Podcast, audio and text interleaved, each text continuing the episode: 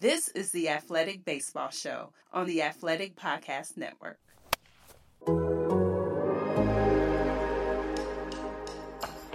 Greetings and welcome to Starkville. Baseball Hall of Famer Jayson Stark. And then the robot said, strike. That's why you're going in the Hall of Fame. It's an inside the park home run. Doug Glanville. Mike tried his coffee at Starbucks with a double latte, skinny. Doug, are you ready to make some podcast magic? I am ready. Bring on the magic wand. Let's do it.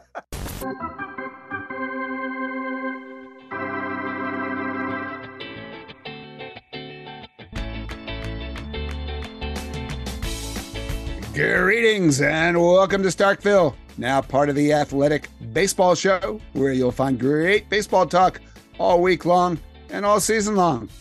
I'm Jayson Stark. I write about baseball for The Athletic, and I'm joined once again by my good friend, writer, broadcaster, professor, distinguished former major leaguer, and the voice of Sunday Night Baseball on ESPN Radio, Doug Glanville. Uh, you should know out there, Doug is once again reeling from his relaxing travel schedule. Uh, did a game in New York on Saturday, did a game in Houston on Sunday. Now he's doing this from back in the Eastern time zone, got a flight canceled mm. in between. Mm. So how you feeling there, Doug? Pretty chill? Yeah, I mean, I've, I've decided that I'm giving up on the concept of time zones. I'm just just forgetting. I'm creating my own time zone. Uh, what do they call it? Circadian rhythm. Yeah, I just I'm gonna ignore time and I'm just going to sleep whenever I sleep. Could be in the third inning, but that's fine because I'm just I can't play this game anymore. Time zone, it's just it's a myth. I'm just deciding it's a myth at this point. Yes, the the circadian non time zone. Yeah, that's pretty good. It's like, right. it's like Olaf. Olaf what? has this cloud of rain following him. Yeah, I'm just carrying my cloud of time zones. it's mine, my own. Okay, that sounds yeah. ominous. Me, my yeah. my voice is a little uh, rough today. I'm still recovering from an evening I spent with Bruce Springsteen on Friday. Me Ooh, and eighteen thousand of my closest friends, but it was uh, a good time was had by me.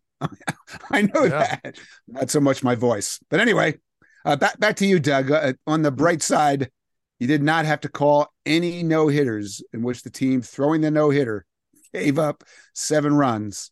Uh, those Rocket City Trash Pandas did that a week or so ago. And this is pretty exciting to you. I know we will mm-hmm. tell the people all about that in the strange but true portion of these festivities a little later. Am I right? We have to. It's it's a mandate according to Starkville Constitution that we have to tell this story. It's That's important. right. We we we never got to it last week, so the mandatory nature of no hitters where a team gives up seven runs requires that we do it this week. All right, Doug, but first, it is time to welcome in this week's very special visitor to Starkville. It's Erik Neander, the president of baseball operations for the winningest team in baseball, the Tampa Bay Rays. Erik, welcome back to Starkville. It is great to have you here. Thanks for for having me and would appreciate if that's something that we could find a way to say at the end of the year rather than just that is the trick always the trick Hey, listen, man. Eh, you know, everyone in baseball dreams of getting off to a start like your team just had. But there have only been three teams in history, not counting the 1884 St. Louis Maroons, who I don't count. We can we can talk about that sometime. Eh, who have actually had this start 13 and 0. Erik, your team was 13 and 0, man. Can you describe what it's like to go through two weeks in which your team never loses a game? No, I mean, it was a lot of fun. It was a lot of fun. Uh, it happens fast, you know. It's just over a couple of weeks, and still you're getting settled into the into the season and and finding your rhythms and your routines for for the year, and you kind of blink and and there you are. But um, it's uh, things things were rolling pretty good. Our, our players were playing well. Um, starters were fantastic um, driving the baseball, eh, doing a lot of little things. There were hustle plays that extended innings and led to bigger innings. There were bunts with two outs that opened up rallies.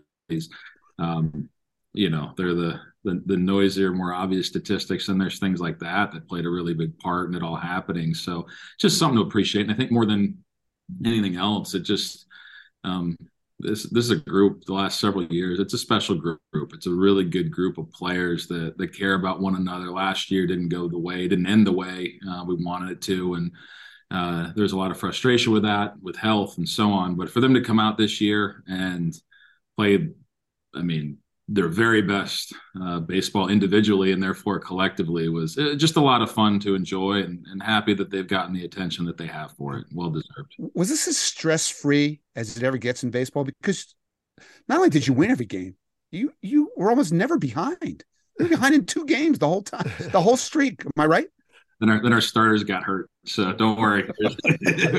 we always find something. We always will find something. It's uh, it's part of it, but no, it was, uh, I, you know, I don't know. I, there's not a whole lot in any given year that I don't think we pause a whole lot to to reflect. Um, after seasons, we're certainly not doing the middle of it. There's there's no time to waste to get ready for the next one. But uh, uh, it's been it's been fun. A lot was was kind of rolling the right direction, and uh, like I said, I just it's it's generated a lot of attention for this team. Uh, it's our 25th anniversary season. Um, which helps remind us that we haven't been around that long. You know, you're seeing generations yeah. now that grow up as Rays fans that weren't previous teams fans before this organization existed. It's it's just generated a lot of excitement, and I think above everything else, that's been been fun to see here in the early going, and hopefully it's something that can continue and we can build upon as the year progresses.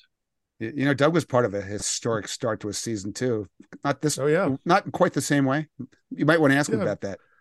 It was a 14 game streak. We we had 14 in a row. It was it was just happened to be L's. That's all. It was the same thing.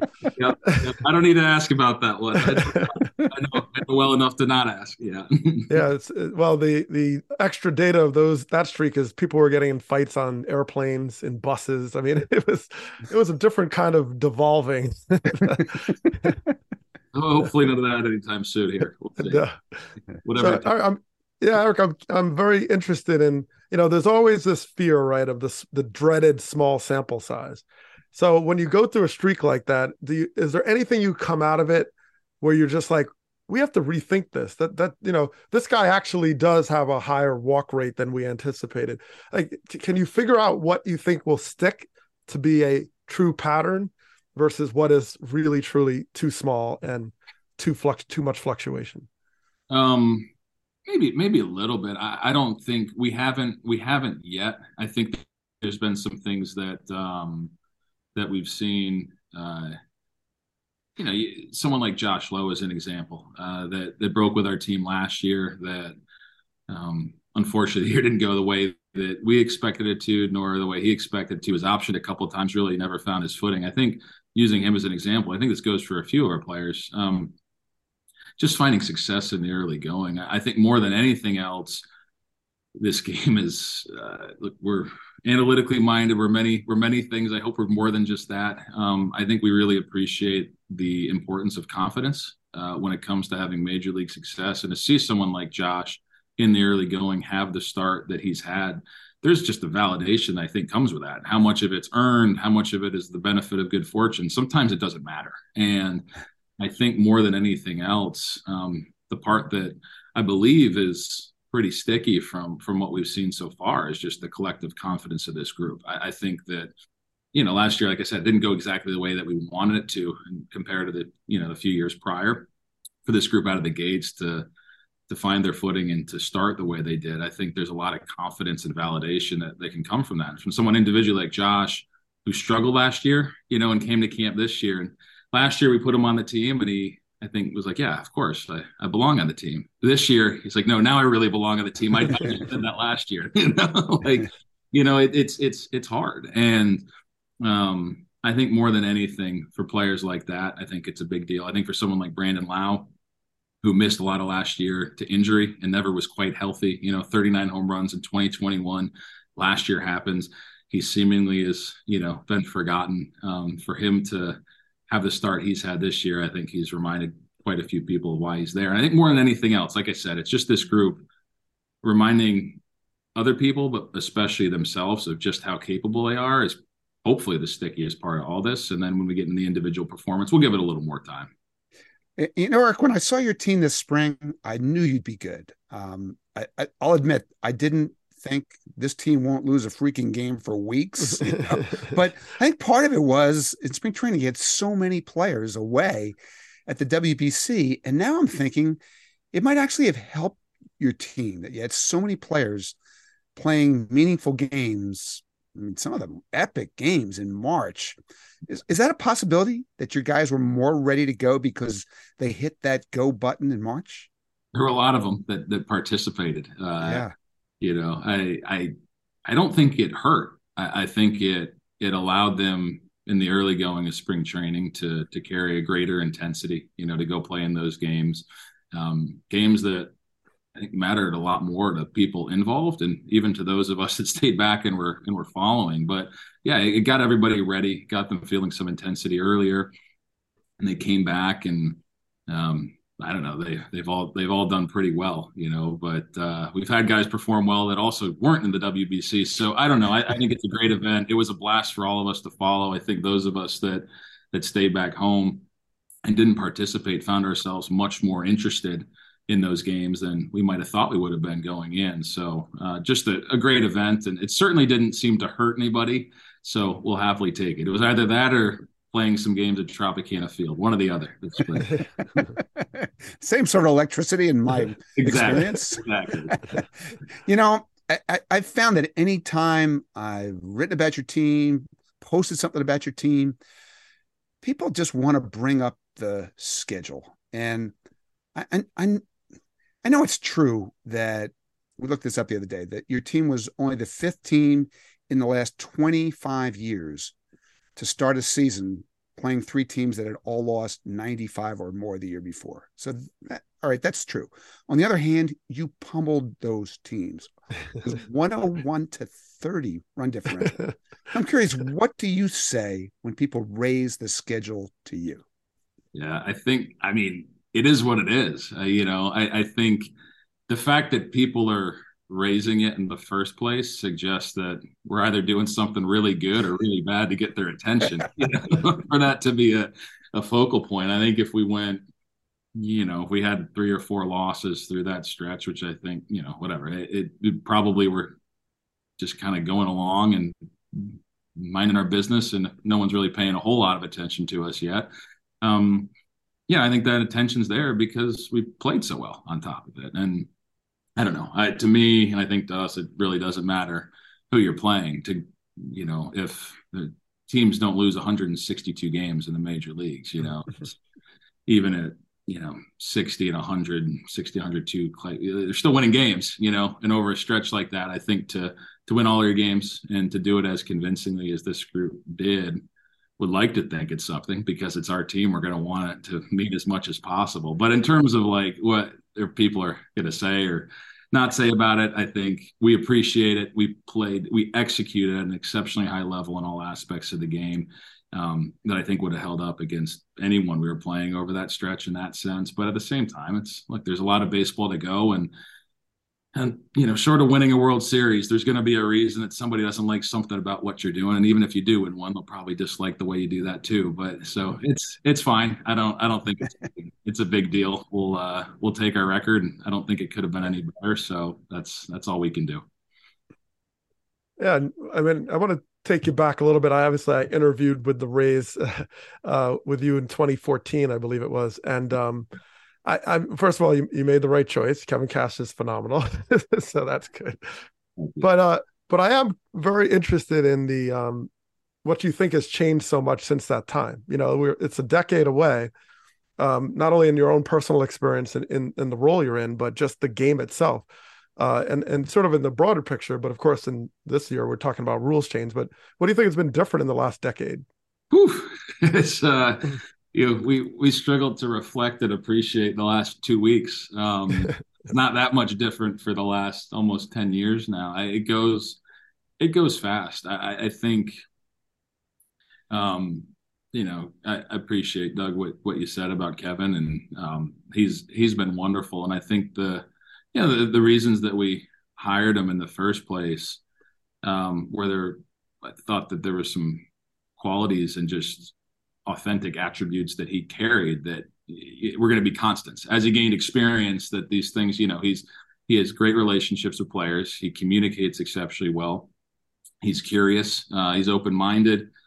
There there's not a, a, whole lot of ego there. You know there's this very rare blend of strength and humility that you know he can he can lead a major league clubhouse he can have the hard conversations but at the same time he's very comfortable in his own skin and isn't afraid to be wrong you know? And so I think that's something that eh, those things stick. He was the same player, you know, that 2016, I think we won 60 some games. It was the one year of the stretch we won fewer than 80.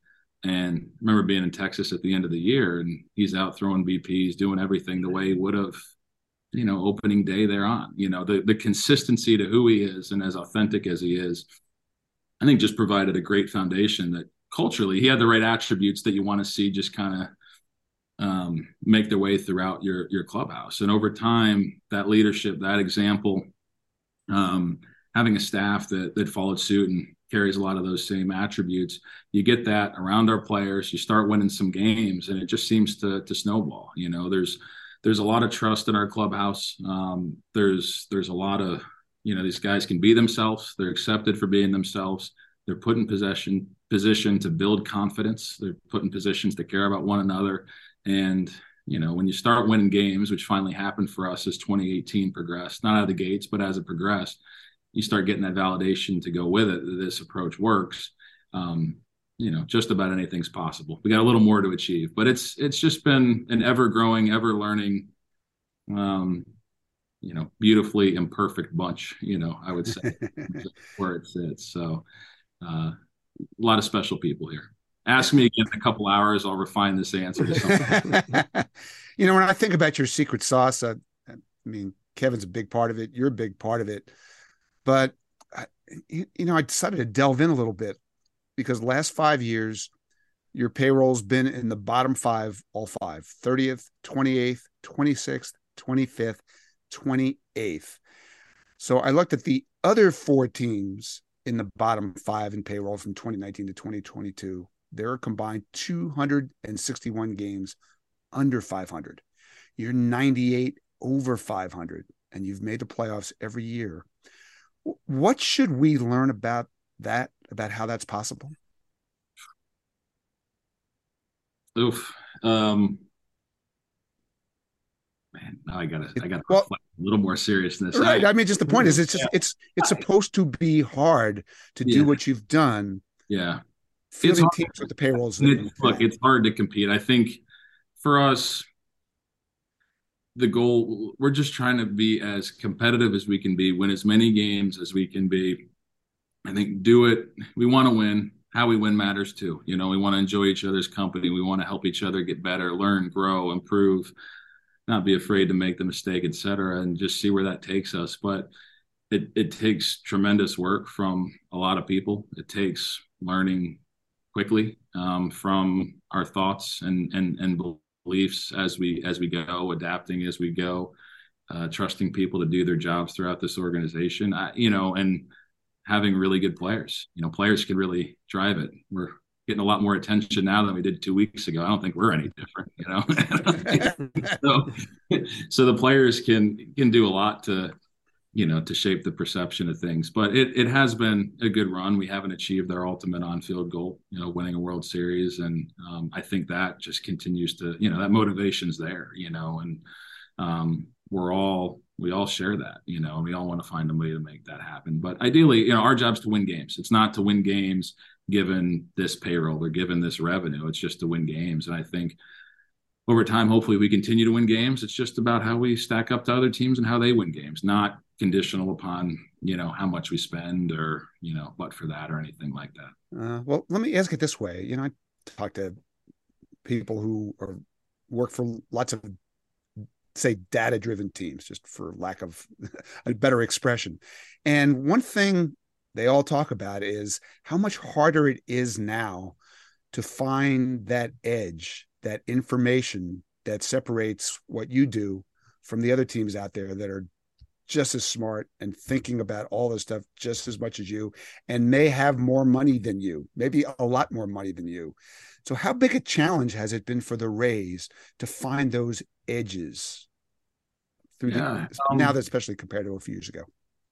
Yeah, I- look, it, this is a competitive uh, industry, and um, it's closed, and there's only so many wins to go around. If you know, we're all we're all fighting for the same number of wins that are that are available. Uh, I think it's really difficult now. Certainly, if we knew everything now, ten years sooner, we would have been even a lot better. You know, and I try to remind ourselves of that. That like, hey, you know, we got to we got to stay ahead. We got to do those things, but.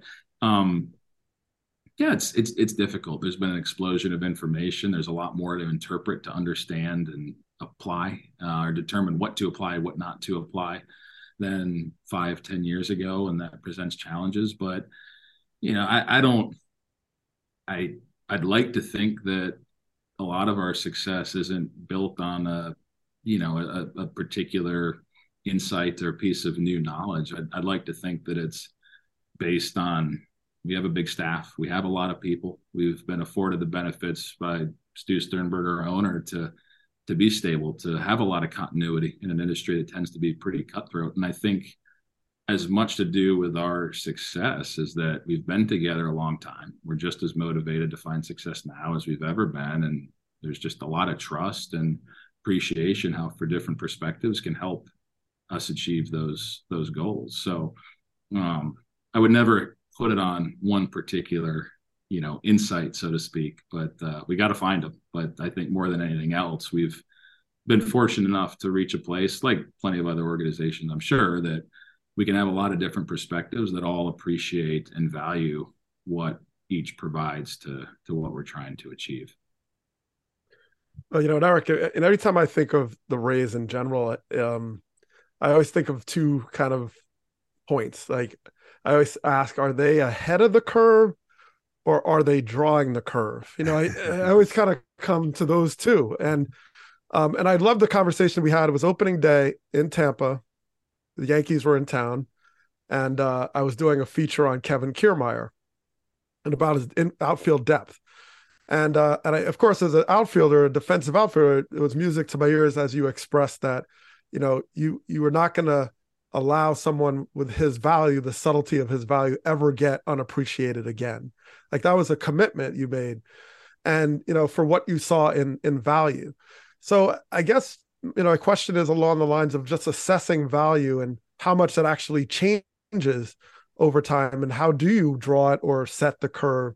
Like, all right, new set of rules. Uh, Does your personnel change? Like, do you have more burners?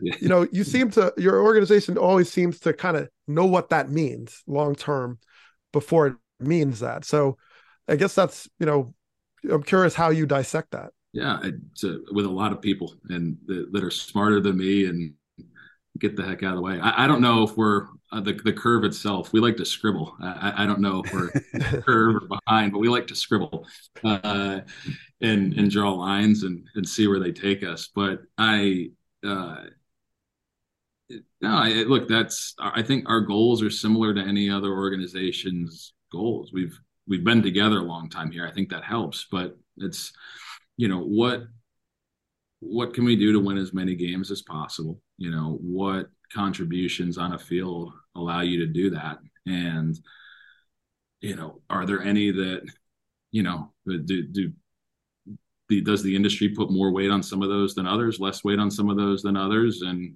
how confident are we willing to you know invest in those areas where we think they might not be as as weighted? Are we going to be right? I don't know. Everyone has those beliefs and opinions of where that is but um you know that's just something that we constantly try to stay at that and um, just try to make sure that we're appreciating what we think is in front of a player and not just what's behind them You know, Doug touched on the the the way the rules have changed. So let me ask you, uh, um, you know, like with the pitch clock, the games are 26 minutes shorter on average.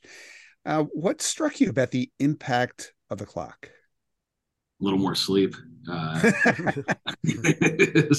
um, Win every night and get home a half hour earlier. What could yeah, go wrong? uh, is, uh, not just for me, our players. The you know we have a younger roster. Those that have kids, they're they're young kids. Young kids don't sleep all that well.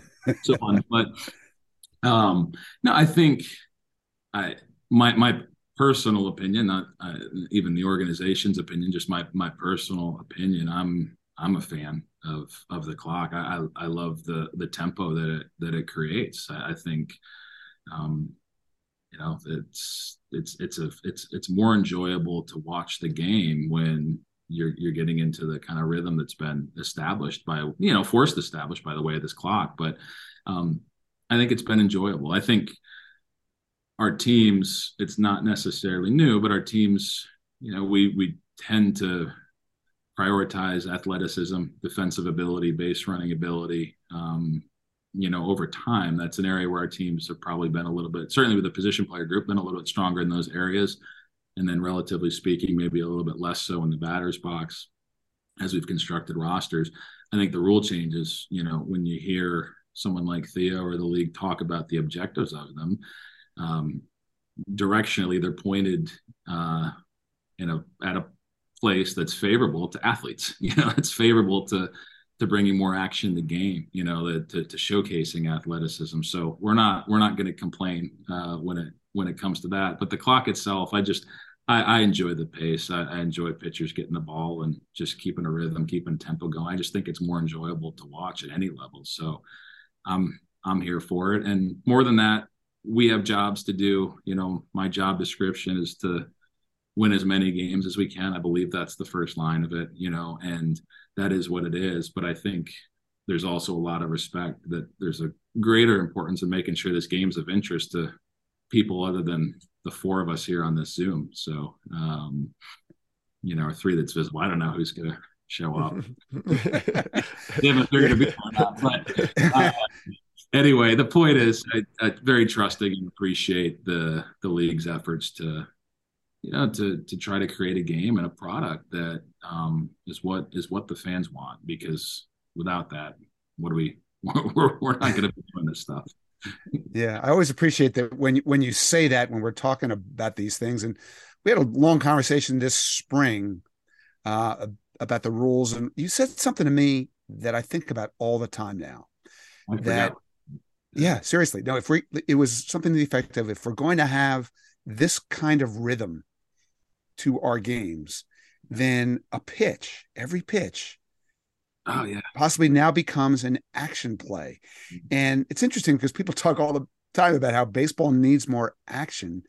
And I feel like you look at this differently because when you think about the the thought, the uh, the strategy, the intrigue that goes into every pitch, maybe that's action. So am I characterizing this right about yeah. how you how you're thinking? Yeah, all right. I, I, I, that is that is a bit of a constant. I, I, say a lot of stuff that I might not remember. That one I well. I was wasn't sure where you're going to take it, but I yeah no. I think um, look the a ball in play, the amount of time a ball is in play in that action, you know, whether strikeouts are down a little bit or not, it's not that much of the time that exists of the course of a two to three hour game, and um, I don't know. I, I, I tend each pitch that's not put in play a little bit more like the jabs. You know, there's there's an action and there's an event there. They're the you know they're the jabs. The ball in play might be the roundhouse, the haymaker, whatever it is. But there's still right jab back and forth does set up those bigger events. You know, and the action plays that that exist. And certainly now a ball not put in play, you got a better chance of some action on the bases, uh, you know, a stolen base attempt, what have you.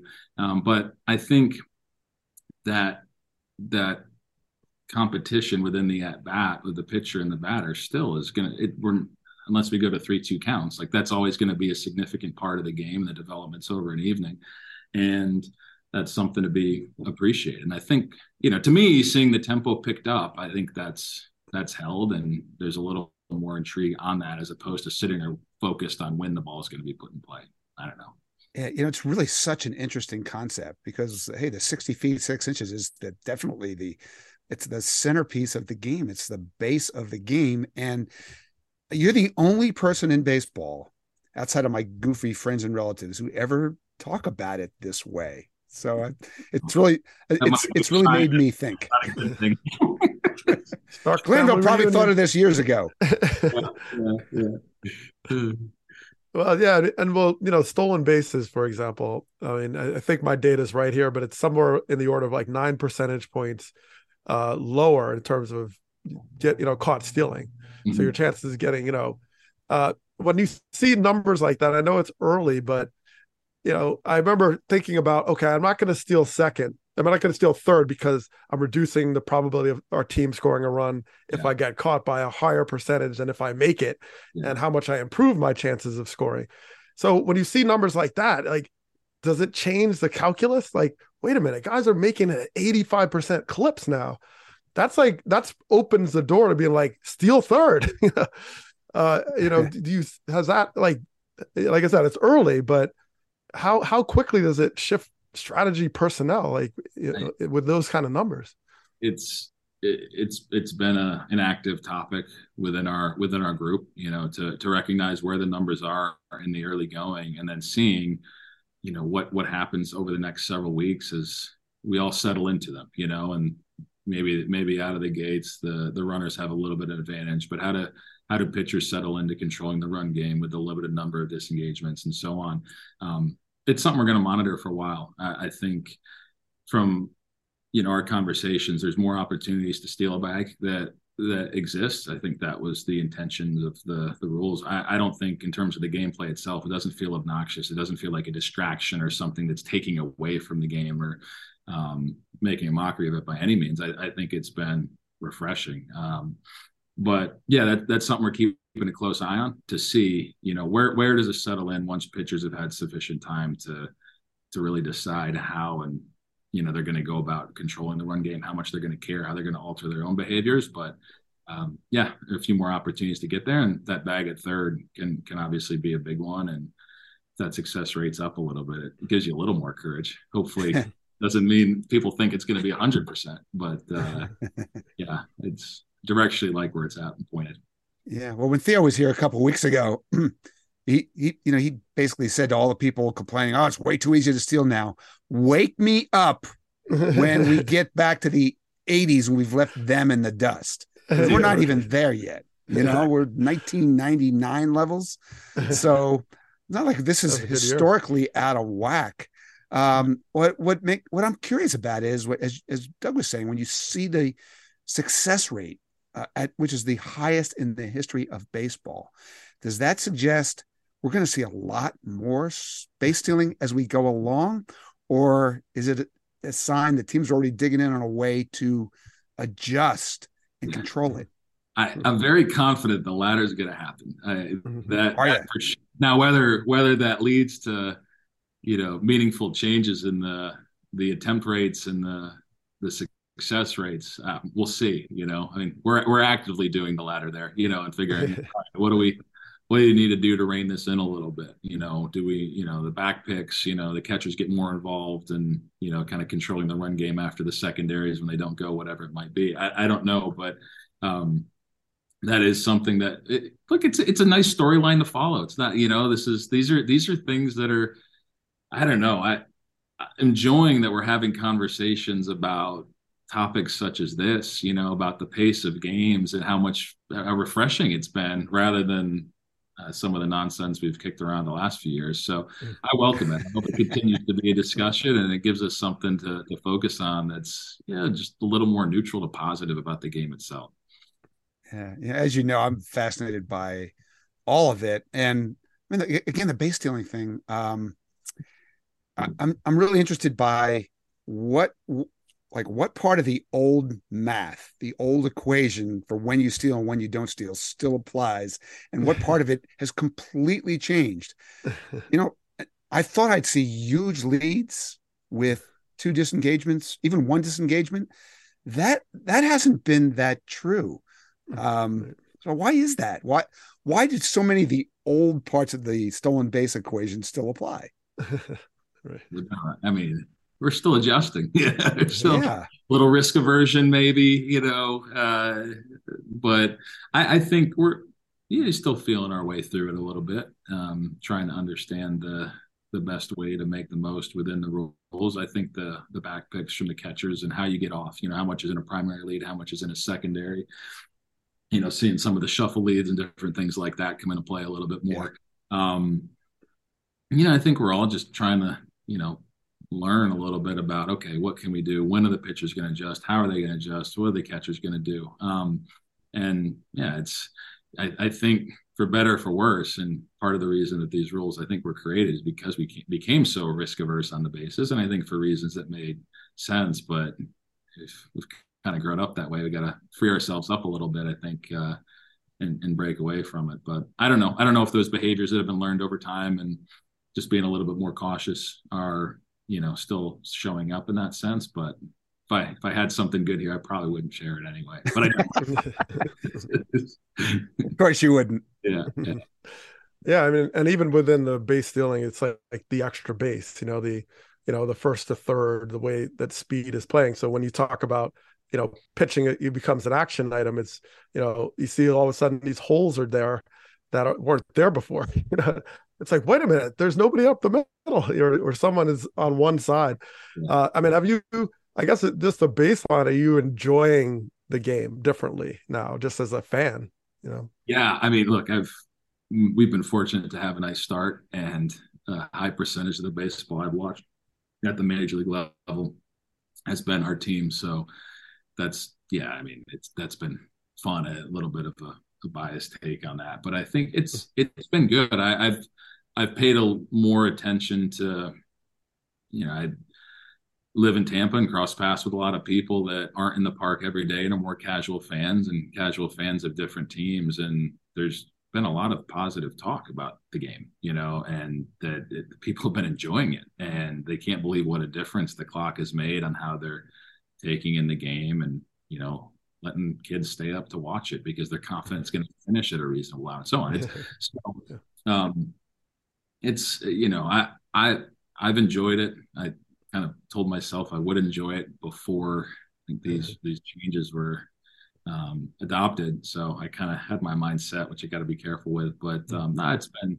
it's been fun. And like I said, I look I I think we all should care about you know putting the game in a place that is enjoyable to fans you know want there to be want there to be interest want to be receptive to, to what's important to fans and and trust the league's direction on that. And um, you know, in that sense, I've I've heard more conversation, positive conversation about the game over the last month than I probably mm-hmm. have in the last three, four years combined. Truly, that's a good yeah, thing. No, yeah, it's a good thing. Um, all right, be, before we let you leave, uh, you know, I was on MLB Network the other day with a big fan of your franchise, Brian Kenny. He asked me a question that I thought he should really be asking you. Um, it, it went right? Lucky me. If um, it was something the effect of if some other team started 13 and 0, the Dodgers, the Yankees, even the Padres or the Brewers, would people be more willing to believe what they were seeing than they were if the Rays were 13 and 0? And I, I think his point is for some reason, there's a segment of baseball fans that don't want to give the Rays credit for what they do and how they do it. But again, he should be asking you this. What do you think, Erik? I mean, eh, like I said at the beginning, I think if it gets attention because we're either doing something really good or really bad, and I, I think that any team in that situation, you're going to find some on each side. I, you know, I, I don't know. I, I will say, I mean, look, this is a team that it's athletic. It's good. Um, it's entertaining. Uh, it's a team that look. There's there's star power to this team. You know, from Randy Arozarena from the postseason, historical postseason, and 20 to the World Baseball Classic to Wander Franco to you know Brandon Lowe's kind of the forgotten superstar. I think he's leading our team in you know most offensive categories right now, and everyone's talking about Wander and Randy. Um, you know, Shane McClanahan starting the All Star game last year, last now before getting hurt, and hopefully we'll get him back here soon. Was right in the Cy Young mix the year before, before he got injured. Um, this is a team that has a lot of superstar talent. I think they're they're deep, um, they're fun, and yeah, like it's early. I, anyone want to say anything they want right now? If they're talking about us, I think that's something we'll take uh, because typically that's only happening when things are going okay. So uh, that's fine. And at the end of the day, we've we've been fortunate to have a lot of regular season success um, over the you know the Rays era, so to speak, and we just got to find a way to you know be the last man standing, your last team standing for a year, and that's that'll that'll take care of it. But until then, yeah, everyone can have their take, and if they're paying attention and have a take, I think that's probably okay. Yeah, you just ticked off all those superstars. This just in, everybody. The Rays are a star-laden team. Pay attention out there. Erik, we could talk to you all day, man, but I know you got 160 games you need to go win. So, look, thank you so much for carving out the time. Always great to talk to you. See you down the road. Thank you. Okay, it's that time again. It's time for listener trivia, our way of involving you our favorite listeners in this show.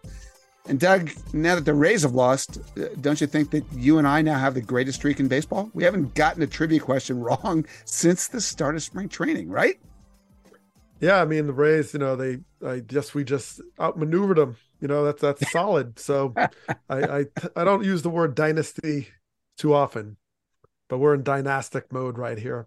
Um, so that's okay. So I feel like we we could not win another one and be completely straight because we've established two months of excellence. And I feel good about that. Wait, so we don't ever have to get another one right? I'm not in we for don't, that. We, we don't have to even answer one. We're done. We've we've we've mic we've dropped the mic. Interesting. Okay, well that's one strategy. Um, I actually think we have a shot to continue the streak this week. Ooh. I mean, probably not, but when you're as hot as we are, who would bet against us? Don't answer that. so, so on that note, let's welcome in this week's special trivia guest star. It's George Bass. And George, since you're wearing a Phillies jacket, apparently you're a Philadelphia sports fan. Is that correct? That is correct. All right. So, so how, okay. So when you're a loyal Philadelphia sports fan, where does Doug Glanville fit in your, your history of that? Uh, so he was a starting center fielder the first game I ever went to. I actually have a very core memory of Doug Glanville. It was, I believe, 1999 against the Arizona Diamondbacks. He was mm. on base when Ron Gant hit a game tying two run home run off of Randy Johnson. Randy Johnson, yeah. He yeah. mabbed him. We, we called it mabbing someone because there was a paint company, MAB Paints. Okay. Called, so if you hit the paint sign, we said you mabbed him. So he mabbed Randy Johnson. It was like a slider. Oh, I remember that well. Yeah, we, we had a good game that day. Yeah, it was awesome. I thought you were going to bring up the game when Glanville hit two homers off that Curt Schilling guy, but we're not going to get into that. All right. Well, here's your challenge for the day. You just have to stop our unstoppable trivia streak. So let's do it, huh? Why don't you hit us with your question? All righty. So 31 players have played in four different decades. Who were hmm. the last two active players to achieve this feat? Last two. Uh, all right, and, and in your when you tweeted this question at us, you also had a great hint, which you're free, you're free to include. okay, they retired the same year. All right, so you got that, Doug. We need two players who played in four different decades, but four the hint is really helpful because yeah, it sounds I'm, really helpful. I'm almost sure I know one of them. What? Um, I mean, I'm certain that one of the the two has got to be Jamie Moyer. His career okay. started in the late 80s, and he pitched for the next 37 years. Well, yeah, so he took a he made off. it into the 2010s. He's got to be one. Am I right? That is correct. Phillies okay. legend, Souderton High School, Jamie Moyer. There, there you go. So, okay, so that means that the other guy played in the same time frame, started in the 80s, didn't retire till 2011 or 12, whatever Jamie retired. So, so who is that? Doug, it's your time, mm. but I've got a name. Like Julio Franco comes to mind for me. He'd be my guess. Yeah, don't tell us. Maybe yet. you don't have some. Uh, yeah. Who do you, oh, yeah. who, who, do you have? I have Julio Franco on my list here, but um, yeah, I do have him on there. My, my thought was just someone who had to, you know, probably played. Well, if they played straight through, they'd have to finish a decade, like 1969 or something, and then come back you know, so actually one of my answers was Carlton Fisk, but now that you mentioned Jamie Moyer, who was on my list, it's like, and that's correct. Yeah. It doesn't Ooh. matter who did it once. It's about who did it last. Yeah, last. So it's that's got to be Yeah. somebody from I that mean- from the I mean, Franco didn't he play in like seven decades? I mean, so he would still um, qualify if he did. Yeah, that's right. I mean, that's. I mean, that's, he He was playing till he was late. 47 or whatever it was. No, I know, but it's like, was he? Did he play that many years past when I played? Gosh, he played. If because if he retired in what 2011 or something, is that what you're saying? All right, so he's he, uh, his rookie year would have been what 82 87. maybe 83 All right, so something like that. 80s, And he played till he was 47. 80s, so- 90s, 2000, I might be I might be wrong about this. Who who, No, I think who else do you who else do you have? So who, who else could have played? You have to play 22 years minimum. Well, I thought for a well, Albert Pujols. What year did he come up? 2000. 2000. he's he's close, right? 2001. One. Oh wow. So yeah, it's not him. Uh A Rod Hmm. didn't come up till the nineties. It's not him. Uh these guys who, who started 2000s, young. I mean 2020. Yeah, Griffey, so yeah, yeah, you'd have to end in 2011 ish, right? And then therefore you came up in the 80s, somewhere in the 80s. right. So it's like a, you know, it's almost like a guy that I watched as a kid that I actually played against, and actually That's beyond. right. That's right. You know, like I thought about like Fernando Valenzuela. I don't think he made it that No, long. Uh-uh. Teddy Higuera. Well, pitchers are probably never good. Jesse like, they- Orosco, but he started Jesse- that, didn't he? Like Rick Honeycutt, he pitched forever, didn't he? he? Yeah, but started Uh, no, he started too soon. Um Um, yeah, he was probably gone by then. Charlie the pick- Hough, like, like- Tom like the- Candiotti, Teddy Higuera. These are kind of cats like Bob Tewksbury. Ah, yeah, that's pitching is tough. I wonder why they stick. Yeah. Oh, Ricky Henderson. When did he retire? uh I, I, I don't feel like that's just that's not quite right. Like Rick, Ricky was he, started mid 80s. He didn't play Uh-huh. 25 80s, years. 90s. Yeah. He's close, right? But you're right that Franco would have had to play really a lot of years, but he played till he was 47. Right, right. What are we missing? So, okay, somebody who came up in 1989 or 88. Uh, Right, because that because Henderson played before that. When did he break the stolen? Eighty seven. And he was uh, it's not him. Um, not Ricky. All right, it's not him. Okay. Otis Nixon, Tony no, Phillips, No. Ruben Sierra. He plays No. forever. No. Biggio, Craig Biggio. No. Mm, okay, all right. I mean, I'm I'm fine with Franco. Okay. I mean, just do that? Let's just do that. yeah, it's uh, that's the only. Those are, those are two really respectable guesses, and if we're wrong, we're wrong. Whatever. We're, Those we're, good like, guesses. Yeah. yeah, we're, we're we're you know we're running away with the league. You can afford to lose one. Okay, so let, let's do it, George. I'm here. Is, is there any chance that the answer is Jamie Moyer and Generalissimo Julio Franco? So Jimmy Moyer is correct. Uh oh. Julio Franco is not. Yeah. Julio Franco played in the 80s, 90s, and 2000s. I just googled this while you guys were. yeah so the correct double check. answer is Omar Vizquel. Omar oh, of course, of course. He played from 89 to 2012 when him and Jimmy Moore Moyer played their Wow. I didn't year. think he started that in '89. Oh well. 89. Wow, that's a great know, one. You know what though? Like Doug, I don't even feel bad about getting this No, wrong. I mean, this is, we want what, what have we done? Like seven in a row, eight in a row, s- six in a row. I lost track. Four. We did four decades in a row. That, that's what we did. I mean, whatever. yeah. Hey, we're look. We're, we were still we're still batting over eight hundred. So if you had hit eight hundred non trivial life, you'd still be playing, wouldn't you? Absolutely. Yeah. or, or retiring and and sleeping in the Hall of Fame at that point. I think. Amazing. That's a great question. Omar Vizquel. That is Very so good. sneaky. Really good. Nine. Yeah. Wow. uh, yeah, I'd never oh. gotten that. All right. When well, did Ricky? So when did Ricky retire? Ricky Anderson. Uh, 2003. I actually had that pulled up too because he did Oh, play in four. He played in four decades. right, just- but not the right four. Yep. Not the right four. Okay. Good. All right, look, en- en- enough about us. Let's move this thing along. Let's bring in the mayor of Starkville, Tim McMaster, to provide the weekly highlight of this segment. And how does he provide that? By playing another one of his spectacular play by play clips involving this week's answer. So, Tim, what do you got for us? We're going to go with Jamie Moyer um, because in that fourth decade, he still had some stuff left, although it was moxie, right? It wasn't uh, it wasn't velocity for sure. Uh, he finished in 2012 is- with the is a word. Rockies. He actually didn't pitch in 2011, but in 2010, on May 7th, he became the oldest pitcher to throw a shutout. Towards shortstop. Easy hop for Valdez. He's got it. Across the diamond in time. Jamie Moyer at the age of 47 has thrown a two-hit shutout as the Phillies have defeated the Atlanta Braves 7 to nothing. You can be around this game for a long time as long as Jamie and you may never see this again. The oldest non-knuckleballer to pitch a shutout before tonight, Satchel Paige in 1952. About Wow, that. Break those Satchel Paige records. You're doing something good. So Jamie, a few years ago, he's walking around with a ponytail now. He's he's cooler than ever. Uh, I remember that night really well. Anyway, that was so good. Tom McCarthy on the call. George Bass with the stumper. George, way to go. Nice one. Yeah, Feels good question, down the man. street.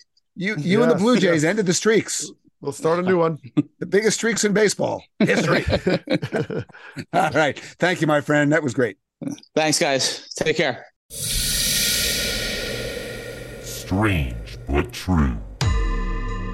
You know, Doug, some weeks we find uh, a strange but true moment to talk about in baseball, and some weeks the strange but true moment finds us. okay. So that brings us to a, a team that we love. It's the Rocket City Trash Pandas, uh, who are, in fact, a real team. They're not just a creation of that Zach Buchanan minor league all name tournament imagination thing that he does. They exist. Everybody found that out last weekend uh, when the Trash Pandas did something you probably thought couldn't be done, right? They pitched a no hitter. That part's obviously been Yeah, done. That's great. Yeah. The part that hasn't been done, they gave up seven runs in their no hitter all in one inning. And it was the last inning. So, Doug, before we go on, do you have any thoughts on um, the likelihood or the unlikelihood of doing that? And you can also ask any questions about how they did that because I'm prepared. Yeah, I mean, well, it's one of those moments where you're looking at a box score and your brain doesn't have the capacity to accept it. It's it's right. so far out there that you're like, wait a minute. It's it's like bad math, you know, it's like one plus one equals three. Let me think about this for a second. No hits. Okay, you have no hits, none. And there's seven runs. Is that a, that's got to be a typo in the run column. no. So I was like, oh, it's a typo. So that, that was all I could come up with. I was like, this is just not possible. All right, right. We li- you know we live on a planet where we get used to how certain things look, how no hitter box scores look, line scores look, scoreboards look. They don't look like that. so I'll tell you what I'm going to do, Doug. Let- Why don't we run through how a team gave up seven runs in one inning but preserved the no hitter? Ready? This was here. Here it goes. Walk, walk. Uh, pop up with the infield fly rule, so that's an out. Another walk, strikeout. So now we're two outs. Wow. One out away. All good.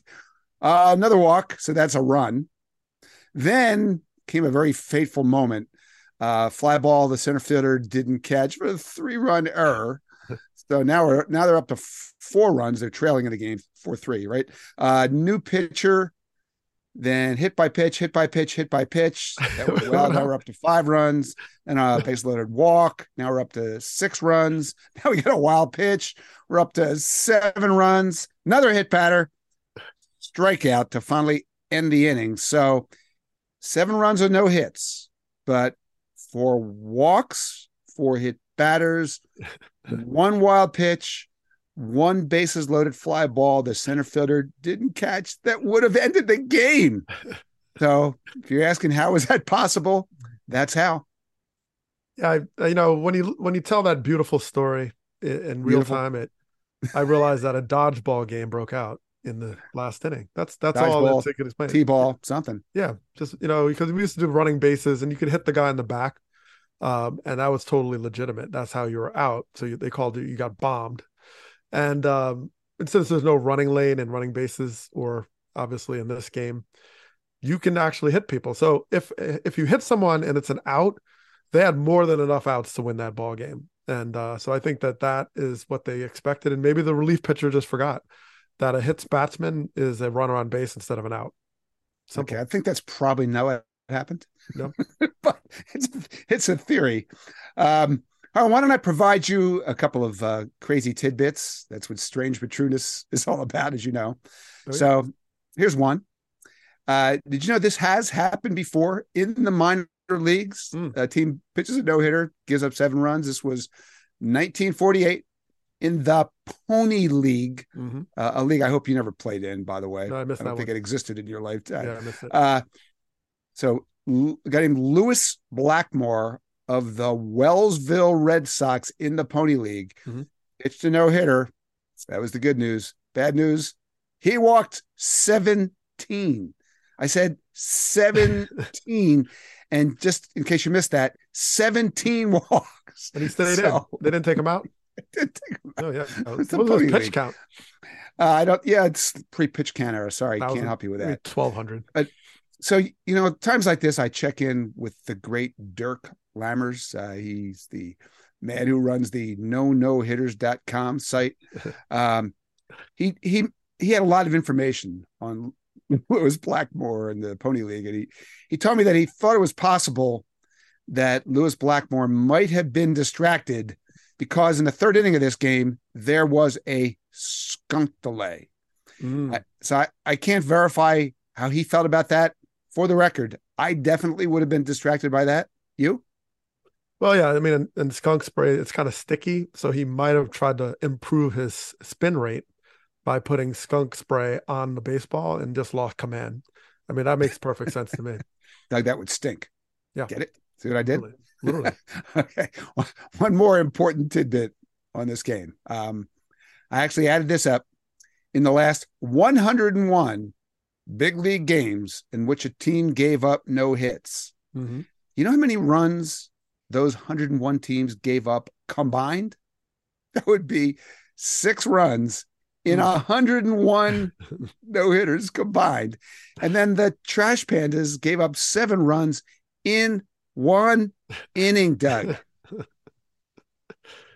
Uh, they're they're unhittable. That's magical. That's magic. I mean, the name itself speaks volumes. It's called the Trash Pandas, and I've seen the Rumble Ponies. I live in a town that's near the Yard Goats. Yeah.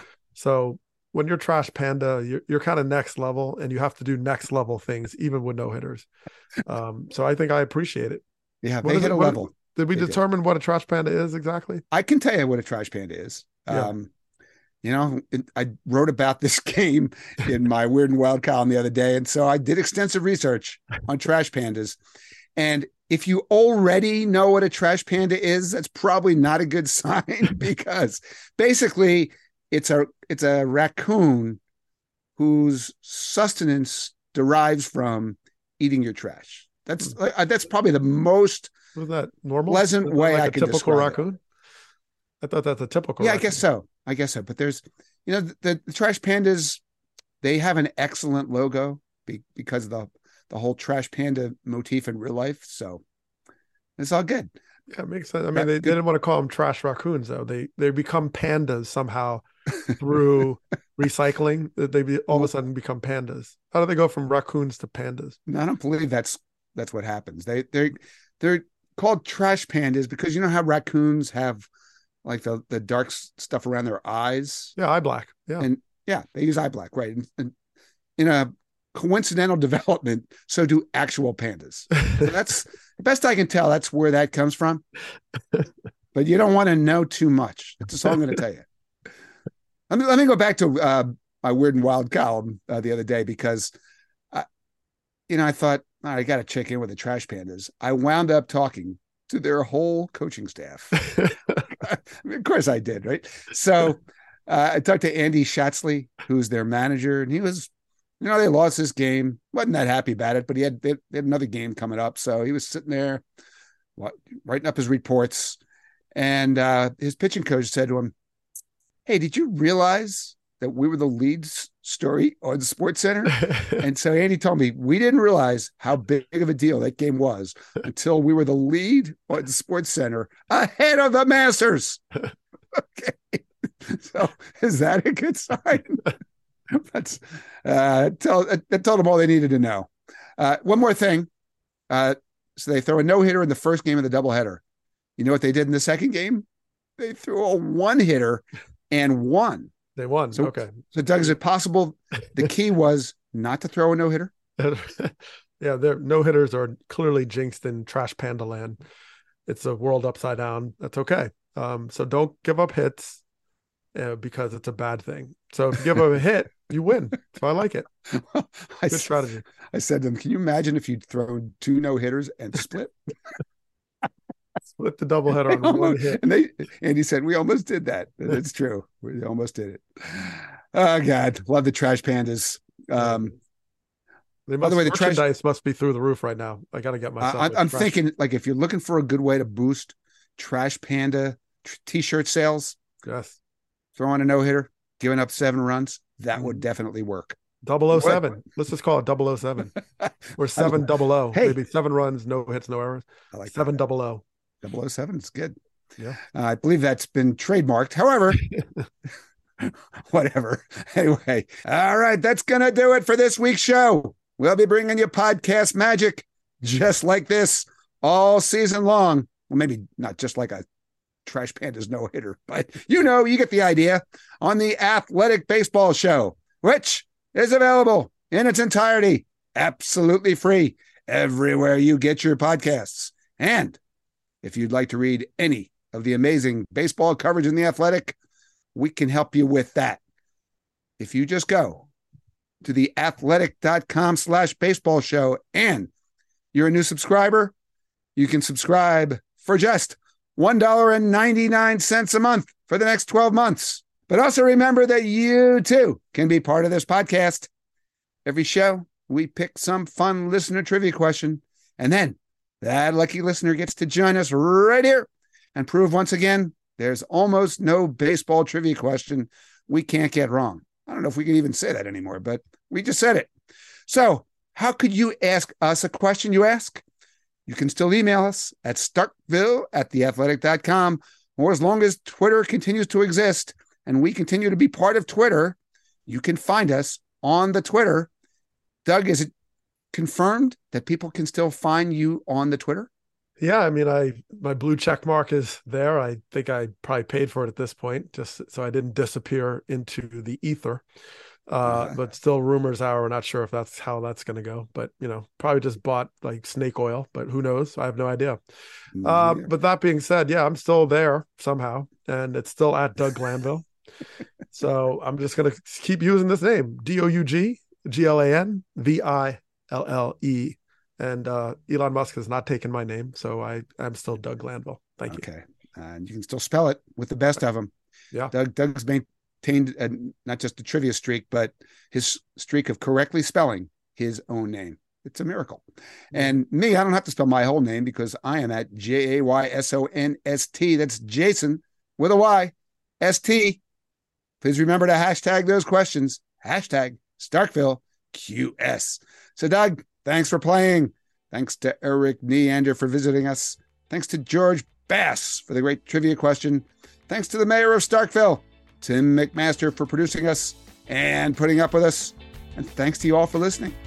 Doug and I will see you next week on Starkville.